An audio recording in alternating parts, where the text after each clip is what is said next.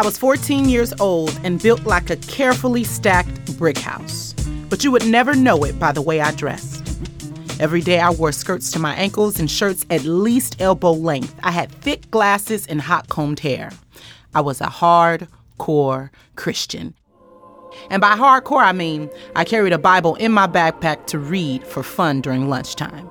I didn't swear or indulge in any conversation I felt Jesus would not be welcome to if he were in physical form.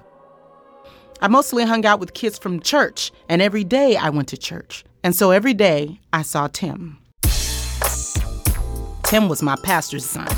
He was honey skinned, dark brown eyes, a huge afro with a pick in it, saggy pants, shirts three sizes too big, with perfect teeth and purple lips from all the cigarettes I saw him smoking. He was only a year older than me, but he stood over six feet in height. Each day I saw Tim, and he would greet me with this sneaky smile and slick tongue. Hey, pretty. I'd huff and roll my eyes and think to myself how disrespectful he is to dress like a thug in his father's church. I ignored him. And he'd laugh and yell, Hey, pretty, I'm gonna get you to say hey back to me one day. I'm working on how.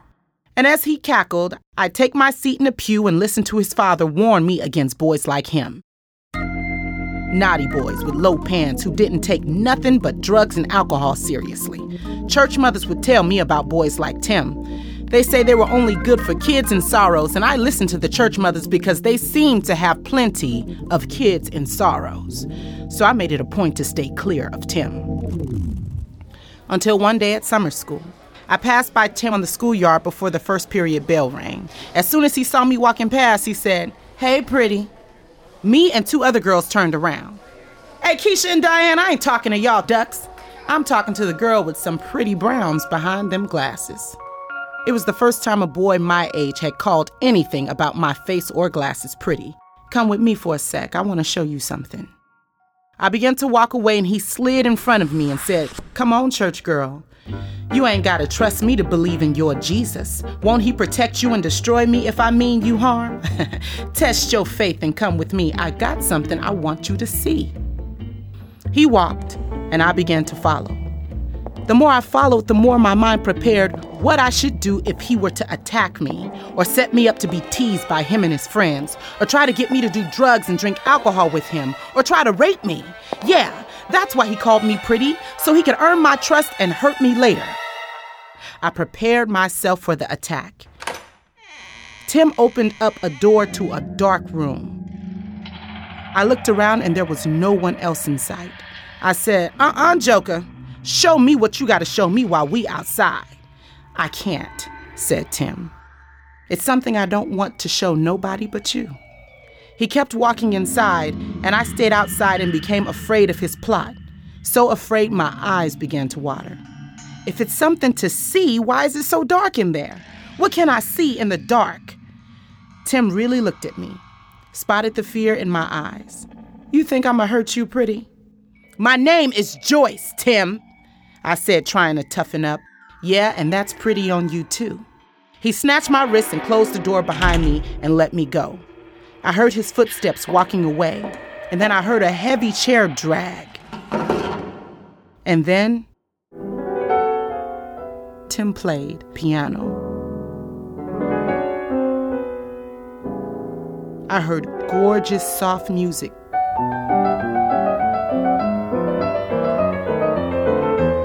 I almost swallowed my tongue in surprise to witness this soft talent coming from such a hard exterior as Tim's.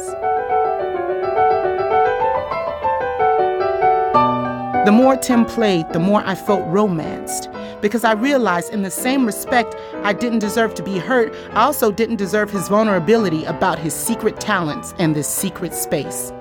Tim continued to play until we heard the school bell ring.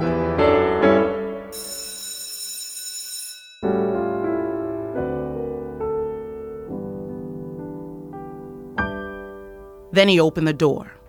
When I spoke, all I could repeat was, that was amazing. Tim grinned a big grin. His eyes looked more soft and brown to me now, and his large afro with the pick in it complemented his skin now. I stared at his face and suddenly realized that I now had a crush on Tim. And then Tim asked, Hey, what'd you think I was gonna show you? I snatched my eyes from him in guilt and fell into silence for a moment. Thanks for playing for me, I said. Tim winked and left toting his sneaky smile with perfect teeth. All I wanted to do was hug him and apologize. I swore to myself if we hung out again, I would. But me and Tim never hung out again. I had my Bible and he had his friends. But after that, I had absolutely no hesitation in granting him a slightly flirtatious smile and a shy hand wave in response to his, Hey, pretty.